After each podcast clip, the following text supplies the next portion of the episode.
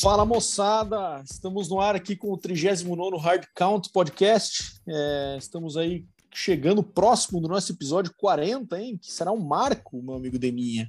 E estamos aí para falar da semana 8, fazer também a previsão rápida da semana 9, responder as perguntas de vocês e também os nossos quadros de sempre, nosso quiz, nosso Injury Report, e, enfim, nossa rotina que vocês têm se acostumado aí. Recebemos uns feedbacks positivos na semana passada, do episódio um pouco mais curto, então a gente vai tentar manter essa linha aí, fazer algumas alterações também com base em algumas sugestões que a gente recebeu. Valeu? Bom dia, boa tarde, boa noite, meu amigo Deminha, como é que estão as coisas aí em Toronto? E vamos começar esse episódio 39 aí. Fala, Bado. Fala, galera. Aqui em Toronto, um frio danado, cara, começou a época boa, o inverno, que agora temperaturas negativas, mas, cara, temperatura negativa que não nos abala, né? A gente continua sempre empolgado para falar de futebol aí, falar da NFL e das coisas que aconteceram nessa semana, que ainda tivemos aí o final da Trade Deadline hoje, né? Então vamos falar bastante aí. É isso aí. Então, começando o nosso episódio, para não perdermos o costume, vamos para o nosso quiz. Deminha, hoje sou eu responsável por fazer o quiz, então bora fazer a seguinte dica. Ele é um jogador ofensivo. Vamos lá, então. Número 39, ofensivo, me vem à cabeça running backs, né? Eu vou chutar... Eu tenho duas opções, mas eu vou chutar uma só, que é o Danny Woodhead. Danny Woodhead, essa é a sua escolha? Minha escolha. Então tá bom. No final daremos mais dicas para ver se você acertou ou se vai mudar o seu palpite. Deminha, bora pro Injury Report? Bora lá. O Injury Report, hoje eu vou emendar o Injury Report e a Trade Deadline já, beleza? Então vamos lá. Seguinte, James Winston fora da temporada, parece que rompeu o ligamento do joelho, né, na partida contra o Buccaneers e tá fora da temporada. Vamos ver o que vai acontecer agora com o New Orleans Saints, que vai ter que ir de Trevor Simeon, meu amigo. Aí tão perdido, Taysom Hill tá, né? Voltando também, né? Mas aí entre os dois eu ainda sou mais o Simeon, né? Concordo. A mais impactante de todas, cara, e triste pra gente, que pra mim, principalmente, que colocou como jogador, né, com mais jardas corridas da NFL nesse ano, seria o Derrick Henry, que está fora por tempo determinado aí, não se sabe se vai ser de 6 a 10 semanas. Acabou tendo uma lesão no pé, teve que fazer até inclusive uma cirurgia, segundo Mike Vrabel. Então é uma perda aí, né, considerável para o ataque do Titans. E com isso, cara, a gente tem a volta do Adrian Peterson, cara, o incansável running back, que já passou por diversas equipes, está assinando aí com o Titans para tentar suprir essa ausência. Mais um que vai ficar fora da temporada até o final do ano, né? É o Daniel Hunter, defensive end do Vikings, também se machucou. Também para a defesa do Vikings, que eu acreditava que ia ser forte esse ano, não vem sendo, né? É uma perda considerável, porque ele é um excelente defensive end. E agora, falando de um afastamento aí que a gente teve, né? Pedido pelo Calvin Ridley, cara. Ele pediu o afastamento do Falcons para cuidar da sua saúde mental, né? A gente vem falando aí... A gente não, né? O pessoal vem falando... últimos tempos aí da pressão que vem sofrendo vários atletas, inclusive teve toda uma polêmica lá com aquela tenista Naomi Osaka, com Novak Djokovic, enfim. Então, muitos atletas estão tendo esse problema aí com a saúde mental, e o Ridley pediu afastamento para se tratar. Também uma perda considerável para o ataque do Falcons, né, que acabou nos decepcionando essa semana, a gente vai falar depois. Então, é isso aí, né, cara? Tem que cuidar um pouco da saúde mental, esses atletas de alto nível. O meio agora... vago só a situação dele, né, Deminha? Quando que ele volta? Se volta essa temporada, se não volta, se já está definido. Eu acho que eles não têm isso muito bem claro ainda, né? Não tem, então, mas a gente fica na guarda para ver. Tomara que ele volte logo, né, cara? Porque é um excelente atleta, né? É um cara que é bom de ver jogar, então espero que ele consiga se tratar o mais rápido possível. E agora, falando da Trade Deadline, que foi hoje, cara, que encerrou, a gente esperava muita movimentação, acabou não tendo. Tivemos o Melvin Ingram, né, o linebacker que estava no Steelers essa temporada, foi para o Chiefs, uma troca para uma 6ª rodada do próximo ano. E a mais impactante de todas, né, que inclusive impacta a minha pessoa, que fiquei muito triste ontem à tarde, o dia inteiro, cara, que foi o Von Miller sendo trocado para o Rams, cara, por uma 2ª e 3ª escolha de 2022. Ou seja, o nosso querido George Patton, general manager, chegou esse ano e consegue jogar um ídolo no lixo, né, cara? Então é lamentável a situação, mas vida que segue, desejamos tudo de melhor pro Von Miller aí no futuro lá nos Rams, cara. Que agora ficou uma defesa fraca, né? Com o Aaron Donald, com o... Como é que é o nome? O Leonard Floyd, com o Jalen Ramsey. Tá fraquinha a defesa do Rams, né? Cara, ficou imoral essa linha defensiva do Rams, hein? É isso aí. Fechamos, Deminha? As três deadline, injury report. Então, beleza. Então vamos agora falar da semana 8, fazer uma retrospectiva, tentar ser um pouco mais rápido aí do que a gente foi semana passada, para falar dos jogos. Começando, como sempre, pelo jogo da quinta-feira, né? O Packers vencendo o então invicto Arizona Cardinals por 24-21, e um jogo um pouco decepcionante por parte de Kyler Murray, né? Teve um jogo sem TDs e 2 interceptações, e Andrew Hopkins teve um jogo esquisito também, saiu do jogo, voltou, tava uma situação meio estranha, e o Packers consegue tirar essa invencibilidade do Cardinals, que ao meu ver já vinha amadurecendo, que isso ia acontecer, havia tido alguns jogos meio estranhos, alguns jogos excelentes, né, claro, como por exemplo do Rams, mas o Green Bay Packers mostrando que é um time dos favoritos da NFC, que aquela derrota por Saints na semana 1 não significa nada. Destaco também, Deminha, o A.J. Dillon nesse jogo, apesar de não ter feito TD, que fez o Aaron Jones, cara, jogou muito, e o cara é um cavalo, assim, dá até vontade de... Eu estava até comentando com os amigos durante o jogo, que dá vontade de que o Aaron Jones perdesse um joguinho só pra gente ter condição de ver o A.J. Dillon correndo sozinho o jogo inteiro pra ver como que seria, porque, pô, o cara... Tá bem demais. E o Packers conseguindo a vitória numa situação muito adversa, né? Sem os dois principais receivers. Robert Tonyan também estourou o joelho, né? Fora da temporada. Então, o Green Bay conseguindo uma vitória numa situação bem adversa aí. E, enfim, Arizona agora começa a ver o Rams no retrovisor da divisão, né? Tava próximo, agora já estão com os recordes iguais aí. E uma divisão que promete ser bem disputada até o final. Na verdade, o que espantou nesse resultado foi o Packers conseguir vencer o Cardinals com os adversários que possuía, né, cara? Porque praticamente não tinha ninguém lá de qualidade ali, né? Os principais estavam fora e ressuscitaram o Randall Cobb, né? Que acabou dando 2 touchdowns. Então, isso acabou salvando aí o Packers. E o Cardinals foi decepcionante, cara. Achei um joguinho muito mais ou menos do Murray, cara. Eu que tava todo empolgado com ele. Continua ainda, mas achei que foi muito mal, cara, nesse jogo. Não conseguiu, né, conectar os passes certos e, como você falou, agora o Rams está na cola. Na verdade, aquilo que a gente já previa, né, o Rams ser o melhor time da NFC, provavelmente comece a dar certo daqui para frente. Mas fora isso, cara, o resultado foi decepcionante para o Cardinals, cara, não esperava, e empolgador para a torcida do Packers, né, cara, que se não fosse aquela derrota fatídica para o Saints, estaria invicto.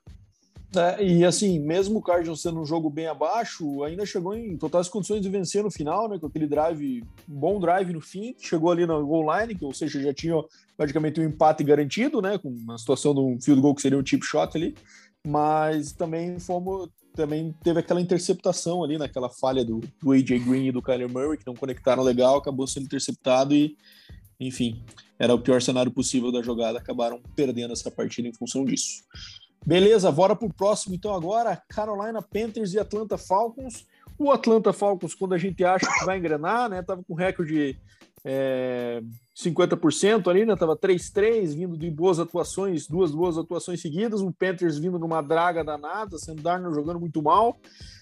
Mesmo assim, o Falcons conseguiu perder, né, cara, o que mostra a inconsistência desse time aí, e que de fato não é algo confiável que a gente possa botar a mão no fogo aí para as próximas rodadas, né, Deminha? Acho que esse ano vai ser um ano bem difícil de a gente conseguir confiar no Atlanta e no Carolina também, né? Cá entre nós aqui, um jogo bem ruim também do Darnold, mesmo assim, acabou se machucando no fim, P.J. Walker teve que entrar ali para um drive final, mas o que você achou dessa partida aí, Deminha? Um jogo também que, se não fosse o Sam Darnold ter machucado no fim, a gente provavelmente nem teria ouvido falar direito, né? Dada a situação dos times. Cara, a única coisa que eu vi de relevante nesse jogo foi uma hora que o Matt Ryan ali machucou a mão, que saiu, levou um pisão, saiu todo ensanguentado, bem no dia do Halloween ali, né? Falei, nossa, que maravilha, né? Se vestiu a mão esquerda ainda bem. Mas, cara, O Panthers, quando a gente acha que ele vai mal, ele vai bem. Quando a gente vai bem, ele vai mal, né? É tudo ao contrário. E o Falcons, cara, olha, não é possível, cara. Perder pro Panthers, cara. A gente, quando fala que o Falcons, né, nossa, poderia realmente estar bem, vai lá e apronta, né?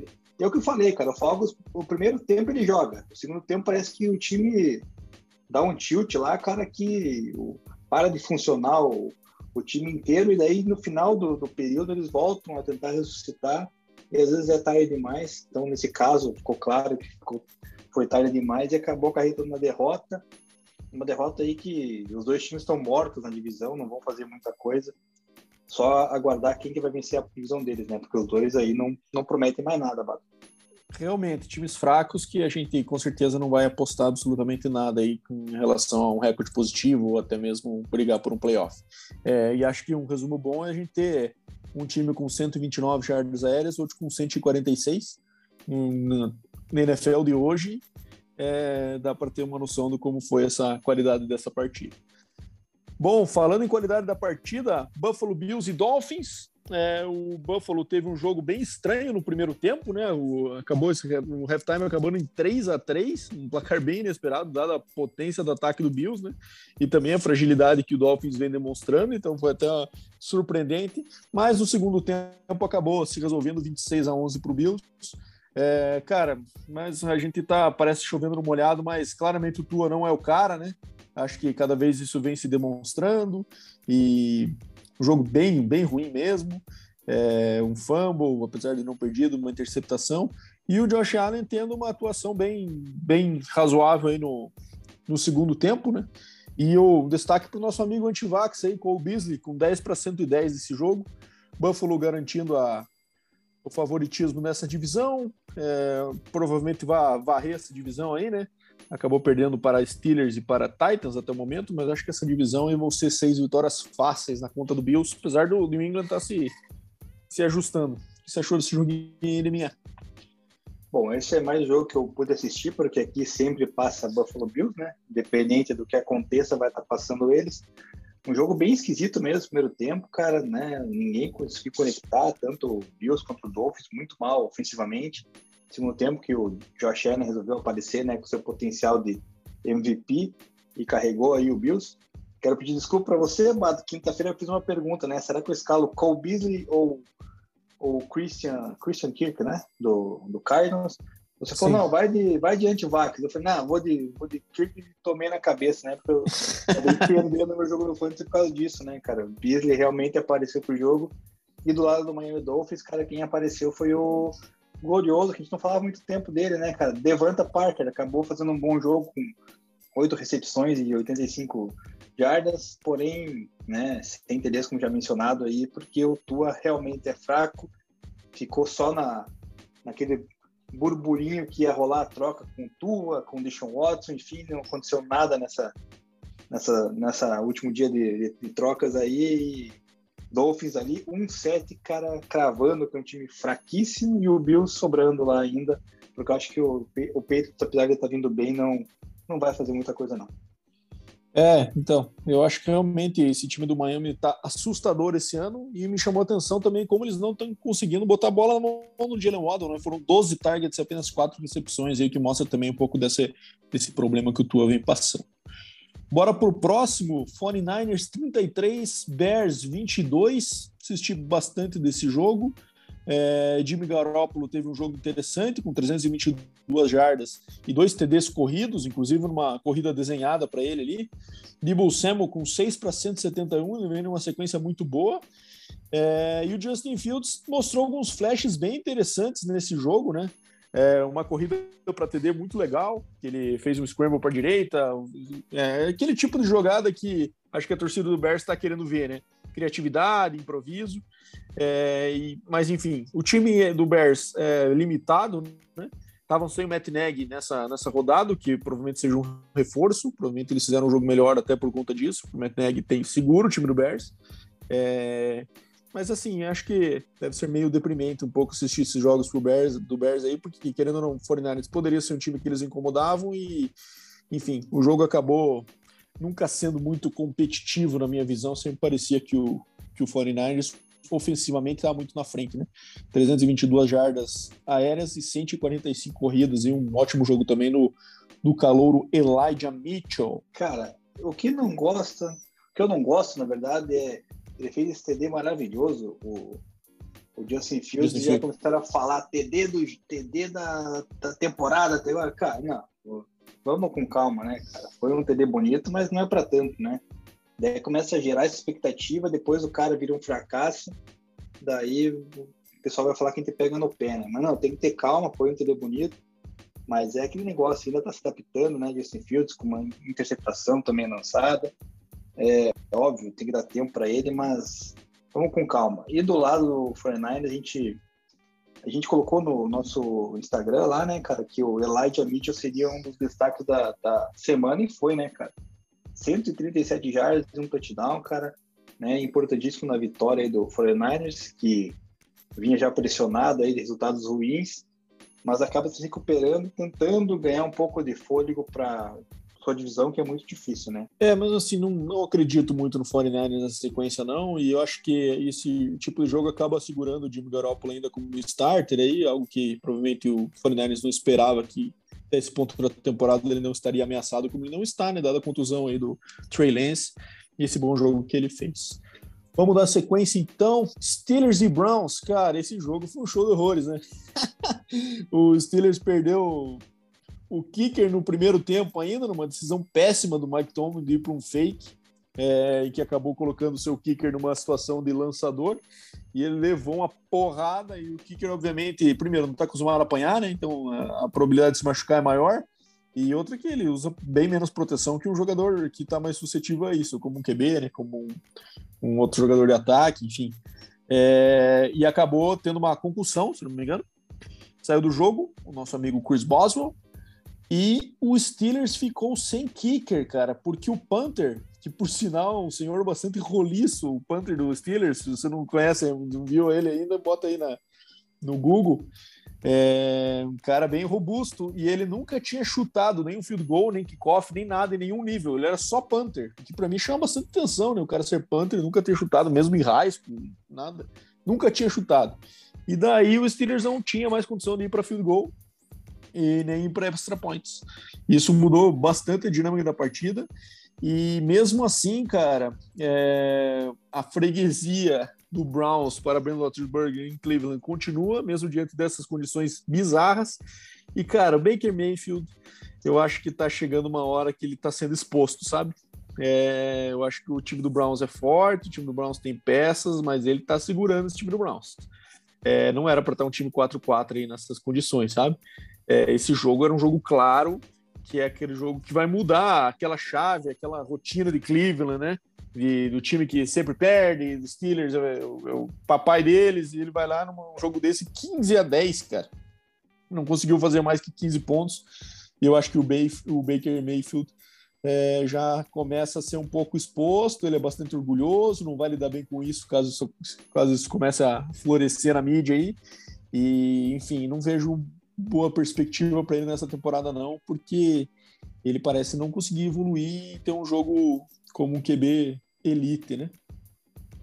Não, e ele não consegue utilizar as peças que tem, né? Pô, ele tem o Odell Beckham Jr. ali, então o cara recebeu uma bola para 6 yards é muito pouco, né, cara? O Odell Beckham Jr., que era um dos principais adversários da liga aí alguns anos atrás, aí, então, né, não tem que usar mais, cara. O próprio Nick Chubb com uma recepção só é complicado, né, cara? E perder pro Steelers, aí o Steelers também todo remendado, cara, é um negócio meio esquisito, né, cara? Tá uma divisão meio complicada. A gente achava que o Bengals ia ser o favorito, agora, depois da semana passada, já também tropeçou, a gente vai falar depois. Mas, enfim, cara, um joguinho bem fraco, né, cara? Os dois times não produzindo muito ali, cara. O jogo terrestre do Browns, que foi o que é o forte, não desenvolveu, né? Não teve nem 100 jardas, somando todos os running backs e todas as corridas, e esperava mais do Browns aí, principalmente contra os Steelers, mas não aconteceu. O Odell Beckham, inclusive, teve a polêmica do pai dele hoje, né, reclamando, colocando as questões do Baker, e o Karen Hunt claramente fazendo falta aí para dar essa respirada pro Nick Chubb e para conseguir esse jogo corrido render bem. E, cara, agora para o próximo jogo, é um jogo que acho que matou a minha combeta. Por sinal, minha combeta, se fosse telecena, eu ia ganhar nos menos pontos, né, Deminha? Porque escolhi 3 jogos e errei 2. Philadelphia Eagles, 44-6 para cima do Detroit, em Detroit, cara. E assim, parece que o Detroit faz o possível para que a sua torcida sempre sofra o máximo possível. O que ela faz? Contra os jogos contra times fortes, que a torcida não tem esperança, ele vai lá e joga bem e torna um jogo competitivo. Daí vai pegar um time fraco em casa, a torcida chega com esperança de hoje, vai ser, ele toma uma sapatada sonora dessa. E, cara, começa a ficar cada vez mais difícil, cara. Porque se você pega um jogo que era a probabilidade de ganhar como este e toma 44-6, qual é outro jogo que você vai olhar no schedule do Lions e falar assim, cara, esses caras vão ganhar esse jogo aqui? Nenhum, né? Eles vão ter que nos surpreender.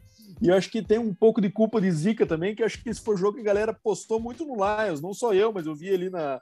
Teve, as apostas estavam altas no Lions essa semana por conta da competitividade que tinha mostrado contra o Rams, e eu pegar um time fraco como é o Eagles, né?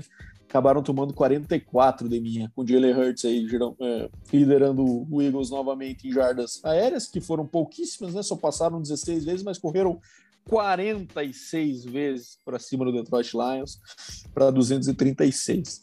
E o que tem me chamado a atenção é o seguinte: eu tenho que, pelas coletivas, sempre tenho falado, o problema sou eu, começa por mim, não preparei meu time não estava preparado, não estavam prontos. Beleza, esse argumento vai funcionar por um tempo, daqui a pouco as pessoas vão olhar e falar, ué, mas você tá 17 jogos com o teu time sem estar preparado e pronto para jogar? Vai embora daqui, né? E aí, Deminha, o que você achou dessa tragédia em Detroit? Cara, esse foi o jogo que quebrou todo mundo, né? Eu também acreditava que os Lions iam ganhar, não coloquei na combeta também. A minha combeta também foi uma decepção, que eu acertei 1 de 3, sei lá, foi horrível. Mas o Lions, cara, pegou esse Eagles, que pra minha opinião é um dos piores times da liga, e tomar esse tipo de resultado em casa, cara, é vergonhoso, né, cara? Não tem desculpa do Dan Campbell que ajude ele, né, cara? Por mais que os jogadores sejam ruins, o time seja ruim, mas olha, cara, foi vexatório assistir, cara. E aqui também passou aqui pra TV daqui do Canadá, cara, eu fui vendo junto com os outros jogos, né? Cara, eu colocava no jogo, já era lance de TD do Eagles, cara, e corrida ainda por cima, né? Eu falava, cara, não é possível, cara. O pessoal vai olhar o placar e vai olhar, nossa, o Eagles é uma máquina, né, cara? Correu, sei lá, quase 300 jardas e tal, mas, cara, não. O Eagles é fraco, o Lions, então, nem se fala. Acredito que o Lions agora deva pegar um 0-17 aí, porque eu não vejo mais luz no final do turno pro Lions, cara, e vai garantir a sua primeira pick do ano que vem. É isso aí. Bom, acho que esse jogo não tem nem muito mais o que falar, né? Vamos para Titans e Colts em Indianapolis, jogo bem legal, né? Bem disputado, jogo que foi pro overtime, 34-31 pro Tennessee, mas que acabou ficando marcado primeiro pela contusão do Derrick Henry, né? Que aparentemente fora da temporada. Confirmaram ou já confirmaram, Demi? Cara, falaram 6 a 10 semanas, ainda não tá confirmado fora da temporada. Cara, se o Derrick Henry... né? Se o Derrick Henry, de fato, ficar fora da temporada, acho que as chances do Titans vão-se embora, né? De qualquer coisa, ele beliscar longe nos playoffs aí. Apesar que eu acho que eles vão acabar levando essa divisão mesmo sem ele. Mas acabaram tendo um jogo que Derrick Henry não resolveu, mas AJ Brown resolveu, né? 10 para 155 e um TD. O Ryan Tannehill lançou para 3 TDs e agora provavelmente vai ter mais um peso nos ombros dele para carregar esse time aí nas próximas semanas, sem Derrick Henry, ver se muda um pouco o estilo desse ataque. E o Carson Wentz, cara, putz, quando a gente acha que o negócio vai engrenar, né, a gente até falou na semana passada, né, Carson Wentz, será que tá voltando? Vamos segurar, né, aquela insegurança de dizer que não, então os números dele não foram ruins, mas, cara, lançou uma interceptação no final do jogo, que colocou o Titans na partida, acabou que foi uma pick six, que até foi bom que foi uma pick six, né, porque daí ele pegou a bola de novo e conseguiu marcar um TD rápido para ir para o overtime e lançou outra interceptação daí na overtime. E o nosso amigo Fat Randy Bullock, acabou decidindo a parada aí com um field goal no overtime. Vitória do Tennessee. Acho que merecida, né, Deminha? Merecido pelo que jogou a partir do segundo período, né? O primeiro período foi uma coisa tenebrosa, né, cara? Dava a impressão que o Colts ia passar por cima, né? Meteu 14-0 cedo com o Michael Pittman anotando 2 touchdowns, né, cara? Baita receiver, esse cara vai ser receiver um daqueles bons, hein? Ele e o Jonathan Taylor, do running back, também tem um talento jovem aí pra explorar por anos aí, o Colts. Vai. Eu tenho ele, acho que em 3 ligas, só que eu acabei escalando só em uma, né? Essa semana, mas enfim, deu resultado de qualquer forma. Um bom receiver. É, o Wentz, cara, que papelão, né? Lançar aquela pique, ela tá louco, cara. Daquelas que você fica com... Mão esquerda, né? Mas não tem explicação que o cara fez. Uma pena, né? A gente já falou do Derrick Henry ali. E o Tannehill, cara, tem que começar a cuidar um pouquinho mais da bola, né, cara? Lançar 2 picks também não é todo jogo que você vai virar depois. A defesa do Colts também não era as piores. Derrick Henry, cara, até a gente tava falando disso essa semana, né, Deminha? Acho que chama mais atenção o fato disso não ter acontecido até aqui do que, de fato, a contusão, né? Porque o tanto de carries que eles estavam socando nele, inclusive nesse jogo, eles tiveram 28 carries com o cara baleado. Uma hora ou outra isso ia acabar acontecendo, acho que é inevitável, né, na posição do running back e a punição física que esses caras tomam. Bom, vamos para... acho que a maior surpresa da rodada aí, né? Bengals, que a gente tanto elogiou na semana passada, que estava como seed 1 da AFC, perdendo para o New York Jets. New York Jets em Nova York por 34-31, num jogo que acabou ficando marcado pelo nosso amigo Mike White, que lançou 405 jardas na substituição do Zach Wilson, sendo o primeiro QB desde Vini Testa Verde no Jets a lançar 400 jardas, e o primeiro QB desde Cam Newton a conseguir 400 jardas no seu primeiro jogo como titular. Então, o Mike White aí, cara, teve um jogo que o Zach Wilson chegou nem perto de ter até agora, né? E aí, será que vai rolar uma pulguinha atrás da orelha da comissão técnica do Jets sobre quem que segue como titular aí, caso o Zach Wilson volte logo? Acho que essa é a pergunta que mais fica aí, né? E o Cincinnati acabou tendo um jogo estranho, né? Principalmente quando chegava no goal line, chegava na red zone, chegou várias vezes e teve alguns fourth down stops ali por parte da defesa do Jets, mérito deles, claro, mas parece que as chamadas não foram muito bem realizadas ali, né, nesse momento, e apesar do Burrow ter lançado 3 TDs, aí o jogo ficou aquém, marcaram 31 pontos, mas acabaram tomando uma sapatada ofensiva do Jets que não vinha acontecendo, né? Inclusive o Jets marcou um primeiro TD no primeiro quarto do ano dele nesse jogo e acabaram sendo prejudicados pela arbitragem também, né, Deminha? No final ali que o cara deu um helmet em que o jogador do ataque do Jets acabou abaixando a cabeça em encontro do capacete do jogador do Bengals e a juizada acabou pardalzando e dando helmet contra o defensor do Bengals, e aquilo ali acabou esfriando o jogo e matando no final. Jogo esquisito esse aí, né, Deminha? Esse aí também foi um eliminador de combetas. Eu tinha ido de Bengals num Survivor e morri. Eu fui de Bengals na minha combeta e quebrou, né, cara? Realmente foi algo surpreendente, principalmente pelo ataque, né, do Jets, que a gente vem falando aí há tempos, que não é nada de muito bom, ainda mais com o Zach Wilson lá, né? Agora com o reserva a gente pensou, nossa, agora vai desandar, agora não vai produzir nada, o cara já chega metendo 400 yards e 3 CDs, né? Fora o que ele correu também, né? Ou não, se não me engano. Mas enfim, o resultado totalmente fora da casinha do Bengals ali, a defesa foi muito mal, né? Permitindo esses pontos. E não tem muito o que falar, né, cara? O Bengals tem que tentar buscar reabilitação aí, porque é um time oficialmente forte, né, cara? Então, se a defesa talvez entrar no eixo, consiga aí se manter no topo da divisão deles, que tá bem equilibrada, né? Tá bem disputada. É isso aí, o Mike White não correu, não. Quem correu foi o Michael Carter, que foi o running back calouro lá também. Bom, então bora pro próximo. Também um jogo que foi uma surra e acabou que no garbage time o Houston deu uma recuperadinha aí, quebrando provavelmente muitas apostas da galera e acabou ficando uma diferença só de 16 pontos, sendo que foi 38-0 nos primeiros 3 quartos. O jogo acabou 38-22 pro Rams contra o nosso fadado Houston Texans, que me parece ser o pior time da liga, apesar do Lions estar 0-8. Continuo com essa opinião. Matthew Stafford, mais uma vez, para 305 jardas e 3 TDs. E o nosso amigo Cooper Kupp, que está no pace para quebrar o recorde do Calvin Johnson, né?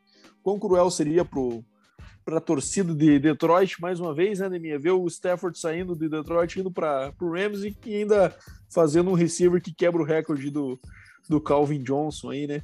Vamos ver se o Cooper Kupp mantém esse pace. Parece que vai manter, né? Porque o cara tá um monstro, não tem como parar, parece. Tudo, faz aquela crossing route vindo da direita para a esquerda e ali ele sempre arranja um buraco na zona ali para receber e conseguir umas jardas pós o catch.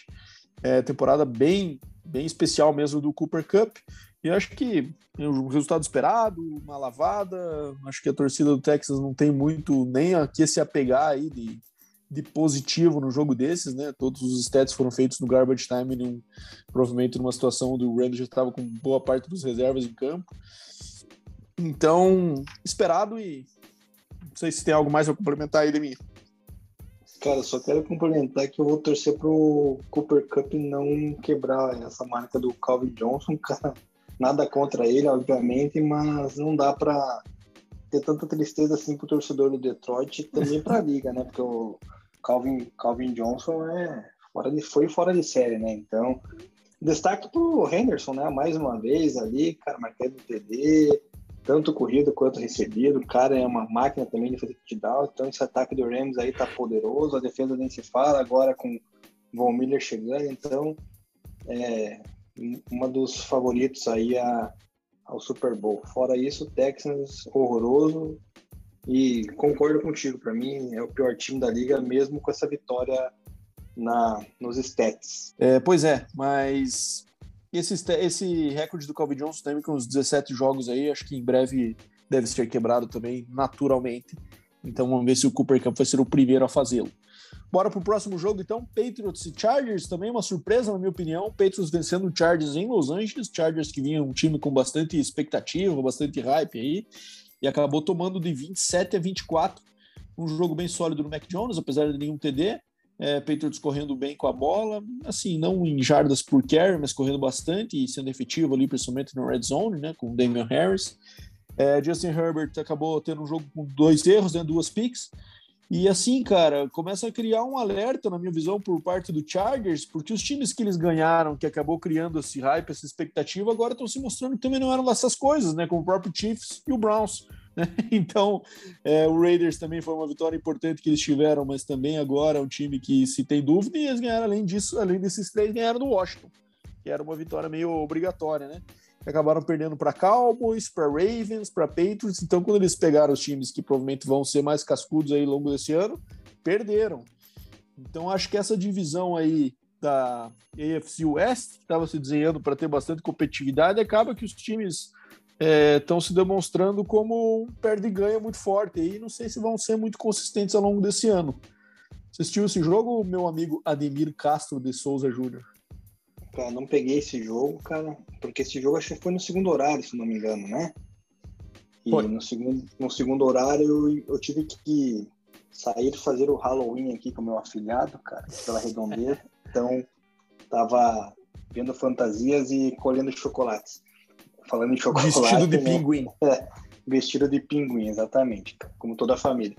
Cara, o Chargers resolveu embolar a divisão, né? Vai ficar uma divisão totalmente embolada agora, com todo mundo que estava lá atrás ganhando, por causa do Chiefs, do Broncos. Daí o Raiders ali, que nem eu falei, futuramente vai começar a cair de produção, ainda mais depois que o nosso querido Henry Ruggs ali foi preso, vai responder processo. É uma confusão que só o Las Vegas Raiders consegue, né, adquirir. Mas falando aqui do Chargers, cara, decepcionante a atuação do Herbert com 2 interceptações, né? Esperava um pouquinho mais dele. Mac Jones seguro, porque aqueles passezinhos curtos, né, cara, que você sempre fala, que, né, não compromete ali pra ele. E fora isso, cara, o Patriots acaba criando uma falsa expectativa, na minha visão, porque não vai conseguir chegar no nível do Bills, né, cara, mas isso aí acaba enganando, o torcedor vai acabando ganhando uma motivação, mas que não se empolgue, galera. Não se empolgue, porque o Patriots esse ano ainda não vai chegar lá, não. Também não boto muita fé, não, mas está melhorando, né? Sabe, claramente está evoluindo em relação ao que se esperava aí. Próximo jogo, Seattle Seahawks 31, Jacksonville Jaguars 7. Acho que um jogo também não tem muito o que comentar. O Jaguars foi muito mal e fez até o Dino Smith parecer bom, né? 20-24 pro Dino Smith. E Seattle fez muito pouco ofensivamente, né, cara? Que você vê pelos números aí, deu 69 jardas corridas e 195 aéreas só. O Tyler Lockett foi o melhor jogador, sem dúvida, dessa partida, com 12 catches para 142 jardas. E o Jacksonville Jaguars, eu acho que resume bem um fato ocorrido nesse jogo, que eles estão voltando de bye, né? Então, quando geralmente se tem uma preparação maior, se espera um desempenho melhor dos times, e eles tiveram duas jogadas seguidas, Deminha, com 12 homens em campo. Foram com 12 para jogar, levaram a falta, entraram com 12 de novo e tiveram que pedir um timeout para não levar uma falta, cara. Isso é muito bizarro e mostra o quanto o nosso Urban Meyer e sua comissão técnica estão perdidaços. Eles estão querendo fazer parte, acho que, da Canadian Football League, né? Que joga com 12, só pode ser isso, cara.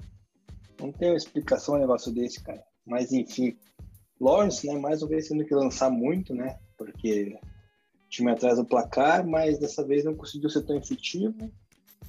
Destaque negativo, o James Robinson correu só 4 vezes essa partida, né, cara? Ele que vinha sendo um dos principais running backs ali, principalmente do Jacksonville. Até o cai cedo no placar. Cai cedo no placar, às vezes rola isso. Mas que esquisito ver o Hyde com mais carregada, né, cara? Negócio meio... não dá pra entender. E o Tyler Lockett voltou do bye, né? Resolveu voltar a jogar. Tava meio sumido aí depois daquele início de temporada avassalador dele. Agora resolveu pegar 12 bolas. Não pegou touchdown, mas... talvez no próximo jogo ele pegue, né? Mas parece que ele resolveu voltar pra NFL aí, cara, depois das férias, das mini-férias, né? É isso aí. Bom, uma lavada por parte do Seahawks, que também não deve ir muito longe nessa temporada com essa ausência estendida aí por parte do Russell Wilson. Bom, vamos pro... vou deixar você abrir esse jogo aí, Deminha. Falar desse show de horrores que rolou em Mile High, 17-10 para o Broncos contra o Washington Football Team. E que, cara, eu fiquei bastante impressionado por aquele drive final do Denver, que eles tinham que queimar o relógio. Mas vou deixar pra você sair, Deminha.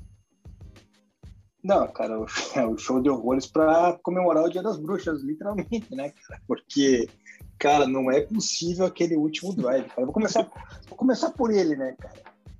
Primeiro vai lá, né, pra queimar o relógio de forma bizarra. Aí o Bridgewater quer passar a bola, é uma merda, porque ele é ruim, cara, ele erra o passe, para o relógio, daí, não, aí, cara... Não foram 3 downs, cara, foram 3 downs pra queimar o relógio. Fumble, exato. Passe incompleto e fumble lost. Não, fenomenal, né, cara, negócio... Não, isso que na jogada anterior, né, cara, teve a pique do Justin Simmons, que saiu sinalizando, todo feliz, né, ganhamos o jogo. Eu também, na hora, eu falei, ganhamos, né, cara, já tava... feliz quando veio o drive seguinte, falei, meu Deus, cara, vai conseguir perder essa desgraça, né, cara? Nossa, cara, não tem, cara, com Bridgewater, com Pat Shurmur, com Vic Fangio, com George Payton, com General Man, não tem, cara. O Denver Broncos realmente, cara, essa temporada tá 4-4 agora, 50%, mas não dá, cara.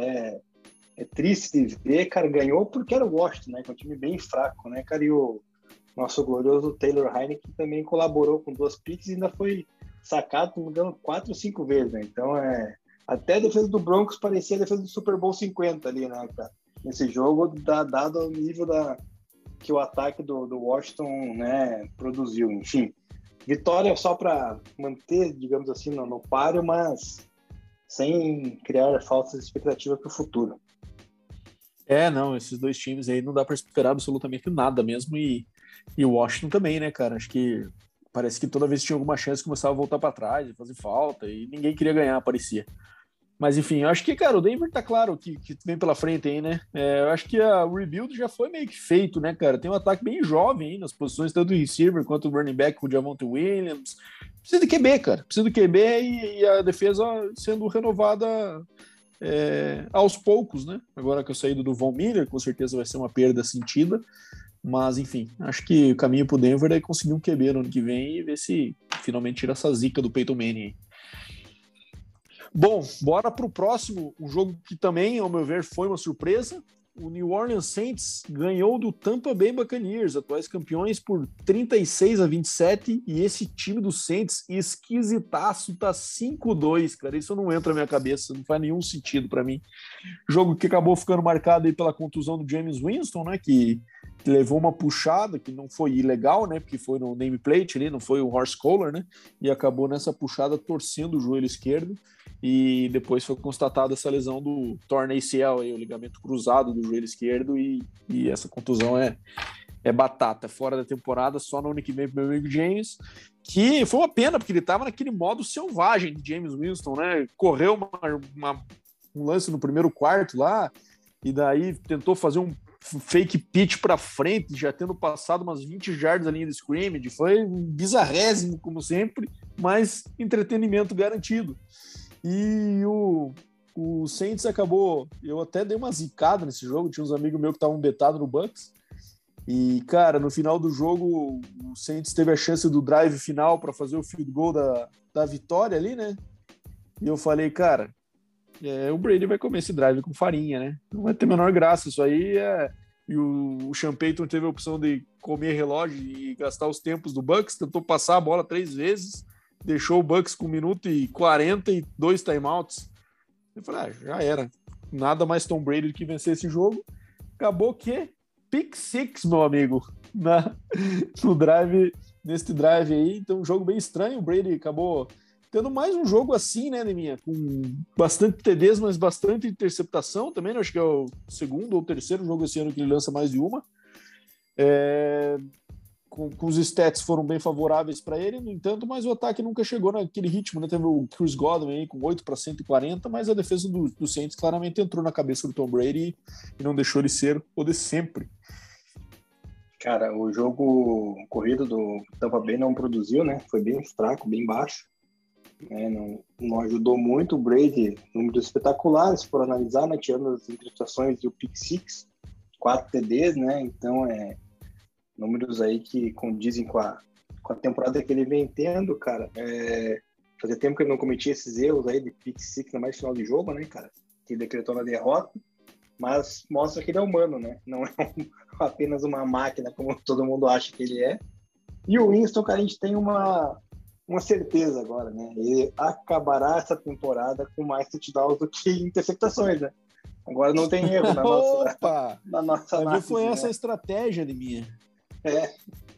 Pra não estragar agora, tá garantido, então, que ele acaba a temporada com mais touchdowns, né, cara? Então, realmente, fora isso, surpreendente a vitória, até o Simeon lançou o TD, cara. Em vez do Bucks, que a gente achava que ia começar... mais forte e tal, cara, CD total do Trevor Siemian, cara, tá de brincadeira, né? Então, mas o Saints, cara, é só um susto aí para o Tampa Bay, né? Colando no 5-2 ali contra 6-2 do Bucks, porque sem o James Winston, que vinha sendo o principal nome ali ao lado do Camara, não vai dar jogo, não. Também acho esquisito isso aí, cara. Vamos ver o que eles fazem quando o nosso amigo Taysom Hill voltar, se ele dá o Trevor Siemian e o Taysom Hill assume o role dele de sempre ali, né, de ser aquele cara mais QB que corre, aquele canivete suíço deles, ou se ele eventualmente joga como ele jogou no ano passado, jogou em Denver, inclusive, lá, enquanto jogou uns 2 jogos como titular na ausência do Brees. Enfim, cenas dos próximos capítulos. Bora para o jogo do Sunday Night agora, e aí, cara, aí não tem como não falar do nosso amigo Kirk Cousins, né, 20-16 pro Cowboys, que jogou sem Dak Prescott. Cooper Rush foi o QB do Cowboys e acabou tendo um jogo bastante digno, 24-40, 325 jardas, 2 TDs e 1 interceptação, e ele acabou lançando um TD para o Amari Cooper, fazendo aquele stat que saiu aí, que foi a primeira vez que um QB com o primeiro nome igual do último nome do seu receiver conectaram para um TD, sendo que o Cowboys já tinha tido no ano passado Andy Dalton para Dalton Schultz, sendo a primeira vez que um QB com o sobrenome igual ao primeiro nome do seu receiver tinha marcado um TD. Então, esse stat completamente inútil e ridículo para a gente abrir essa partida. Mas falando do Kirk Cousins, cara, de fato é aquela coisa que sempre vai ter a pulga atrás da orelha por conta do Kirk Cousins, por causa de jogos como esse, né, cara? O jogo contra o QB reserva, a gente estava falando que o Vikings estava 3-3, podia assumir um recorde positivo, falou que eles são favoritaço em casa, né, dada a situação sem o Dak, com o Dak, o Cowboys seria bastante favorito. O Cowboys mostrou ser um time realmente muito bom, né? Dada essa ausência, ainda conseguir ser competitivo. Acho que é um dos times que entram fortes aí também nesses playoffs da NFC, já que a divisão provavelmente eles vão passar com tranquilidade. E daí, cara, ele tem um jogo que ele não consegue usar o Justin Jefferson, perdeu o Justin Jefferson uma bola longa no primeiro quarto lá, que era um TD fácil, totalmente aberto. Ele acaba com 2 catches para 21. Foi extremamente mal em third down conversion, se não me engano, foi 1 de 13. Foi um negócio ridículo. Então, assim, ele claramente não sabe ser o protagonista do jogo, né? Quando o jogo pede para que ele seja o cara, ele deixa a desejar, e assim vai ser provavelmente para toda a sua carreira, já que ele já teve chances o suficiente para mostrar o contrário. O que você achou desse jogo aí, Deminha? Sunday Night costuma ser meu jogo favorito de assistir, adoro a transmissão, mas esse aí foi meio desagradável por conta do Kirk Cousins. Cara, é um jogo interessante do Cowboys, né, cara? Mesmo sem o Dak, conseguiu a vitória, cara. Mantendo aí a sua divisão com certa tranquilidade. Jogo baixo do Zig Elliott, né? Só correu 50 jardas aí. Mas o Amari Cooper, pela primeira vez da temporada, acho que consegue atingir 100 jardas, se não me engano, cara. Eu tava meio sumido, cara. Eu tenho ele no Fantasy numa liga lá, ele tava meio me desapontando, mas até que pontuou bem essa rodada. E o Kirk Cousins, cara, meu amigo, não dá, né? Esse cara ainda vai ser quarterback do Broncos ano que vem. Pode anotar aí, cara. Meu palpite pro ano que vem que nosso querido Patton vai pegar ele lá pra quarterback, já que tá pegando todo mundo do Minnesota Vikings, transformando o Broncos numa franquia B do Vikings. Eu não duvido nada, cara. E nem o Cook, né, cara, conseguiu fazer muita coisa, né? Só 78 jardas corridas, né? Também não se envolveu muito no jogo de passe, aliás, não se envolveu porque não pegou nada, né? Então, e quando eu precisava decidir no finalzinho, o Kirk Cousins conseguiu, né, fazer besteira. Então, o Vikings decepcionante, o cara perdeu lá o DE, que eu acabei de falar mais cedo ali no nosso Injury Report. Então, não tem muita expectativa pro Vikings, até porque o Packers vem voando na divisão deles, e o Cowboys na dele, nada abraçada e nada mais a declarar, cara. Sabe o que me pareceu esse jogo, Deminha? É aquele jogo que o Mike Zimmer deve ter falado, cara, vamos levar o jogo na maciota, vamos jogar um jogo bastante conservador, porque a vitória vai cair no colo. Não aconteceu, e daí eles perderam a oportunidade aí, jogando fora um jogo que eles tinham totais chances de vencer. Fechando a semana, Monday Night Football, Kansas City 20, New York Giants 17, um jogo que só não dá para dizer que ficou ruim para todo mundo, porque, querendo ou não, a vitória é uma vitória, e o Chiefs precisava dessa. Mas, cara, um time claramente quebrado, como dizem nos Estados Unidos, né? Broken. O ataque está broken. Porque, cara, na minha visão, o Chiefs continua com os mesmos problemas, cara, há tantas semanas. E é por orgulho, na minha visão, cara. Porque tá claro o que eles têm que fazer. Todos os times vão jogar com aqueles dois safeties malditos, fundo, impedindo que o Tyreek Hill corra rotas de 70 jardas. O que vai acontecer? Eles vão ter que lançar curto. É o estilo do Chiefs? Não é o estilo do Chiefs. O Chiefs precisa ter a bola vertical. Mas eles têm condições de fazer diferente? Tem, cara. Os times dão a corrida e dão os checkdowns. Você tem o Travis Kelce. Você tem receivers que podem fazer aqueles sweeps. O último drive do jogo foi claramente um exemplo do que se pode fazer. Mas não, cara. Eles tentam forçar a barra de fazer scramble, e daí o Mahomes sai do pocket, e daí a linha faz holding, e daí mata drive. E esse ataque está... dando tiro nos próprios pés. A defesa continua sendo fraca, os problemas que a gente falou semana passada são os mesmos, mas, cara, o que me tá me dando agonia é isso, esse orgulho de querer fazer, eu sou o melhorzão nisso e eu vou conseguir bater de frente, sendo que o que tá claro ali, o que precisa ser feito, tá ali, na cara. E eles ficam dando murro em ponta de faca. Esse bye precisa chegar logo pro Chiefs, tem uma sequência muito difícil antes do bye, que é Packers, Raiders e Cowboys. Não me surpreenderia em nada o Chiefs perder esses 3 jogos, né? Apesar do Raiders ser uma chance maior de ganhar, mas esquisito, tá bem esquisito esse time do Chiefs, não dá para botar fé nenhuma, e o Giants acabou surpreendendo positivamente, dada a fraquíssima defesa do Chiefs, mas na hora que precisou também, o Daniel Jones fez um drive bizarrésimo no final, com a possibilidade de empatar o jogo, ele foi sacado, sem timeouts, então acabou que o jogo, o favoritismo se confirmou, mas... uma diferença bem menor do que acho que a gente poderia se imaginar no começo da temporada, que seria um Giants e Chiefs, né? Cara, minha análise é a seguinte: o Kansas City Chiefs não ganhou esse jogo, foi o New York Giants que perdeu, cara, porque foi um show de horrores, os dois times querendo perder, e realmente o Giants prevaleceu no final, né? Porque o Daniel Jones, cara, é um fiasco total. O Joe Judge nem se fala, né? Não sabe manejar o relógio, cara, ficar sem timeout no fim é coisa mais ridícula, gasta timeout fora de hora. No final do segundo período, o Giants estava com a bola, poderia avançar para anotar um field goal, se não me engano, e, cara, conseguiu fazer uma ou duas cagadas e teve que depois ajoelhar porque não tinha mais tempo no relógio, então, horrível, cara. O Giants pediu pra perder, cara, e conseguiu. Do lado do Chiefs, cara, fiquei muito irritado com a atuação de Tyreek Hill, cara, e da atuação de Travis Kelce, cara, porque era um jogo, pra mim, no fantasy decisivo, né, eu tinha o Kelce contra o Hill, e o Hill pegando tudo, cara, e o Kelce vai lá, me comete fama, mostrando que também não tá mais sendo tão confiável assim, né, porque só recebeu 4 bolas, cara, o Mahomes fazendo lançamentos, né, arriscados, como sempre, enfim, colocando em risco, mas eu acho que o Chiefs ainda pode vencer a divisão dele mesmo com todos esses percalços, cara. A fase do Kelce tá brava, né, cara? Tá tentando fazer... Ele tá vendo que o ataque tá devendo e cada vez que ele pega na bola ele quer fazer mais, quer fazer mais, quer fazer mais. E daí ele faz cagadas como essa de ontem que ele sofreu fumble ali tentando forçar no meio de 3 defensores. Bom, fechamos aqui a nossa semana 8. Então agora vamos para as nossas perguntas, né, Deminha? Perguntas dos nossos ouvintes e depois fechamos com a nossa previsão na semana 9 e a resposta do quiz. Bora lá! Vamos lá, então, cara. Vou começar com o Marcos Bardelli, mandou no nosso Instagram lá, né, uma pergunta que você até tinha comentado ali, cara. Será que o Zach Wilson começa a ficar desesperado agora, depois da atuação do Mike White? Bom, na minha opinião, não. Acho que o Zach Wilson é o quarterback do futuro Jets. Apesar de, né, ter muitos altos e baixos na temporada, aí eu acredito nele pro futuro, cara. Acho que ele não precisa ficar tranquilo. Eu acho que não, mais por não confiar que o Mike White vai fazer partidas desse nível novamente do que por conta do Zach Wilson ser demovido, assim, sabe? Eu acho que vai acabar voltando à terra e o Zach Wilson, quando retornar à competição, vão obviamente continuar com ele. Acho que ainda é cedo pra gente começar a ter uma polêmica por lá. Bom, o Luciano Rocha, o Lud, nosso amigo, perguntou qual a maior surpresa da temporada até agora. Qual a maior furada nos palpites do começo da temporada nossa, cara? Responda, Amado, primeiramente.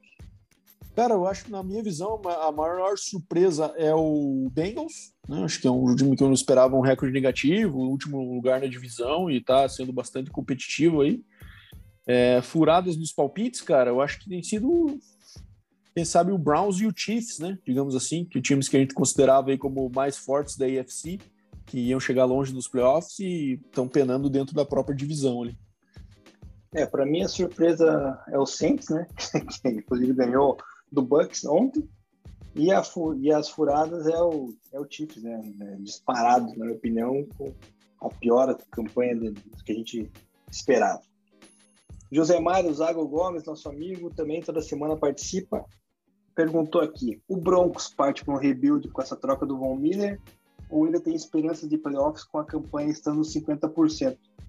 Olha, eu vou começar respondendo, cara, chances de playoffs, esperanças, 50% tem, claro, né?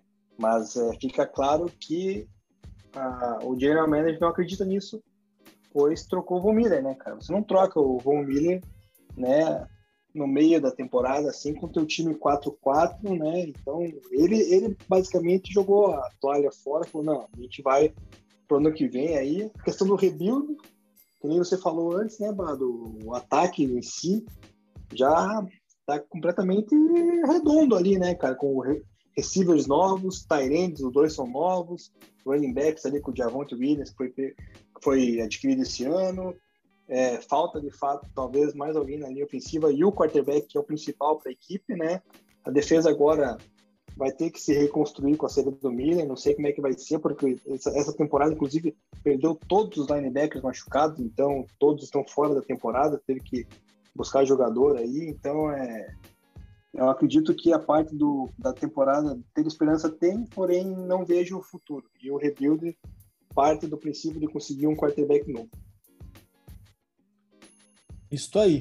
Eu acho também, cara, ele também não tá errado em abandonar essa temporada. A temporada que não dá pra esperar nada do Broncos mesmo, dados os resultados que eles tiveram aí contra times mais fortes e mesmo jogos difíceis contra esses times fracos, como por causa do Washington. Então acho que faz sentido o rebuild. Eu acho que pro Von Miller também, acho que saiu o negócio como se ele tivesse sido trocado, mas provavelmente ele deve ter tido alguma influência nisso também, de querer ir para algum contender, alguma coisa assim, e diante disso conseguiram um valor até razoável para um cara que teria o contrato finalizando no ano que vem. Então acho que também faz sentido a movimentação para os dois lados. Cara, pior que saiu aí as notícias que Von Miller não pediu para ser trocado, cara. Parece que foi pego de surpresa mesmo, cara. Então, eles chamaram o Von Miller para conversar lá, o Peyton lá e o Elway, cara, e eles que decidiram por dar essa saída do Von Miller aí. O Von Miller, né, aceitou pro bem dos dois lados ali. Ele, inclusive, ontem fez um post ontem à noite, bem emotivo ali, cara. Então é triste, né, cara? Perder um ídolo, que nem eu falei por alguns amigos aí no grupo, falei, cara, era o único jogador que, de fato, em Denver, que tinha identificação com a torcida, né? Que vendia camisa, que você chegava, o Denver Broncos, quem que tem lá de bom? Von Miller, né? Agora, vou falar, quem que tem de bom lá? Porra, não tem ninguém, né, cara? Então, não tem essa identificação, precisa buscar alguém para resgatar aí essa franquia que é, querendo ou não, vencedora, né? Já quem tem Super Bowl precisa resgatar aí para tentar voltar a ter dias melhores após a era Manning. Isso aí.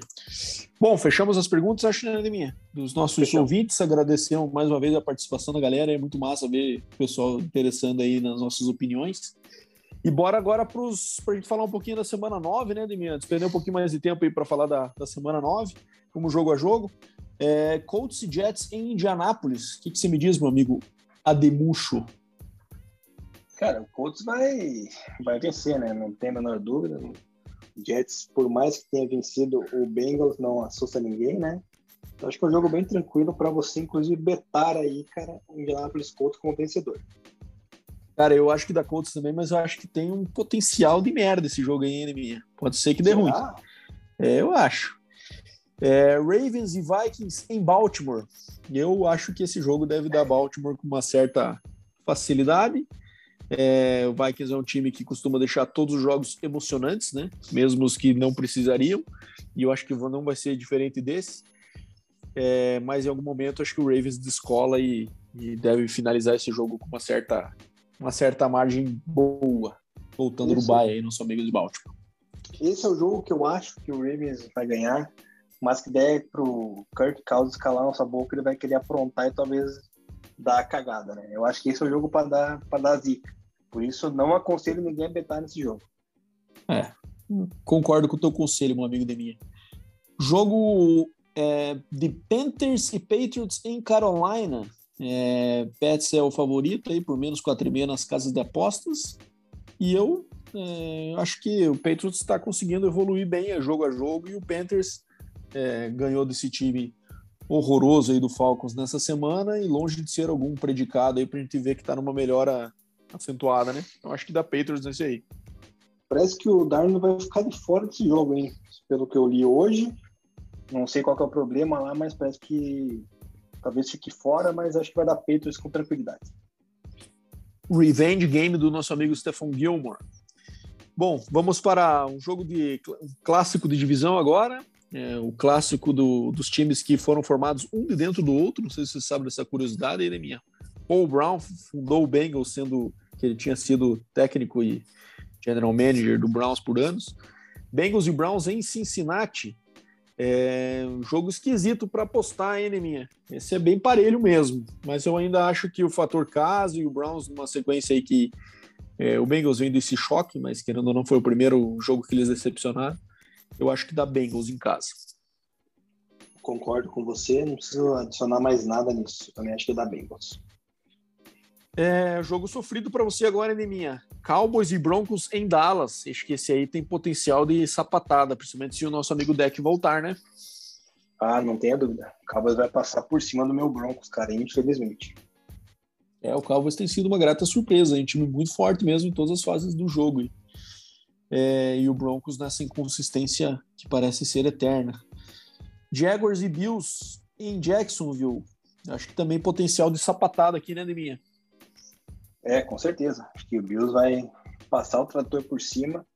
Já acredito que o Josh Allen vai mandar uns 3 TDs aí por cima da defesa do Jaguars. Cara, vitória com pelo menos... A linha tá menos 14,5, né? Mas eu acho que vai ser pelo menos 21 pontos de diferença aí, cara. Eu arrisco mais. Isso aí, concordo contigo, acho que vai ser para mais. Dolphins e Texans em Miami, caraca, esse aqui vai voar lixo pra tudo que é lado, hein, Deminha, nessa partida aí, só chorume voando nesse estádio. Os dois times numa péssima fase. Eu não sei não, hein, mas eu acho que dá Dolphins. Eu acho que da Dolphins, eu marquei esse jogo nos meus destaques para falar para vocês o seguinte: não assista essa partida, não perca o seu tempo, cara. Bom, baita de um conselho, Deminha, baita de um conselho. E o Dolphins tá chegando naquela fase, né, cara, que tá acabando, começando a chegar o frio. Daqui a pouco a gente vai ver o Dolphins jogando de branco na neve contra um time fora, e é aquele jogo que você tem certeza que o Dolphins vai perder. Esse não dome ainda, e acho que ainda eles têm chance. Não, esse é em casa, né? Perdão. É em Miami, casa, então vai. Miami. Hard Rock, então com certeza acho que eles vão conseguir desempenhar melhor por enquanto. Outro jogo parelho também, na minha visão, Saints e Falcons. Acho que o Saints agora sem o QB titular, que é o James Winston, apesar de ser o Winston. Trevor Siemian, vamos ver se volta o Taysom Hill. E o Falcons é aquele time que a gente achava que ia engrenar e de repente nada, né? Mesmo assim, acho que dá Saints, principalmente pela defesa que demonstrou ser forte aí contra o Tampa Bay, e Camarinha, né, que é sempre um destaque aí, pode passar por cima, e agora com a companhia do velho amigo Mark Ingram. Cara, eu vou arriscar no Falcons, cara, porque não confio no Simeon, só por causa disso. Bom, Giants e Raiders em Nova York, esquisito, hein, mas... O Giants é complicado, né? O Raiders está querendo ou não líder da divisão, e estão jogando pelo técnico lá interino, que acaba dando uma motivação até que renovem com ele para ser o head coach, daí a crise começa a se instalar. Eu vou de Raiders nesse aí, Domingo. Também vou de Raiders, mas torcendo muito pro Giants calar a nossa boca, cara. Eagles e Chargers em Filadélfia, esse jogo acabou me surpreendendo pela line que tá baixa, né? Menos 2,5 só pro Chargers. Chargers vem num jogo ruim, é verdade, mas acho que contra esse time fraquíssimo do Eagles aí, apesar de ser em Filadélfia, eu botaria todas as minhas fichas no nosso amigo Justin Herbert. Acho que dá Chargers com uma vantagem até maior do que esses menos 2,5. Eu acho que eu vou colocar pelo menos 9,5, cara, na minha bet. Inclusive, vou colocar no meu combeta. Isso aí é um spoiler já, galera. Eu acredito que o Chargers vai passar por cima. Isso aí. Jogaço, Chiefs e Packers, apesar de o Chiefs não estar jogando para ser um jogaço, mas querendo ou não, um confronto de Mahomes e Rodgers, que já era para ter acontecido uns 2 anos atrás, e o Mahomes acabou machucando aquele jogo com o Denver, lembra? E agora vai rolar, né? Chiefs e Packers em Kansas City, mas eu acho que o Packers está numa fase muito melhor que a do Chiefs, e como o Chiefs não mostra a capacidade de ajuste em relação ao que as defesas dos outros times exigem, eu acho que o Packers tem feito isso bem, dado até a situação de ter jogado sem os dois principais receivers, mesmo assim era um time fortíssimo como o do Cardinals.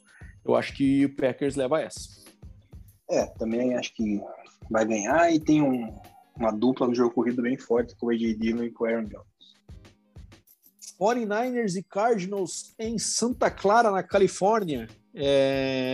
Cara, eu vou de Cardinals. Acho que um bounce back game, hein, em relação à derrota para o Packers. O 49ers é um time que, apesar de ter bons números ofensivos nesse último jogo aí contra o Bears, mas era o Bears, né? Não sei se consegue ir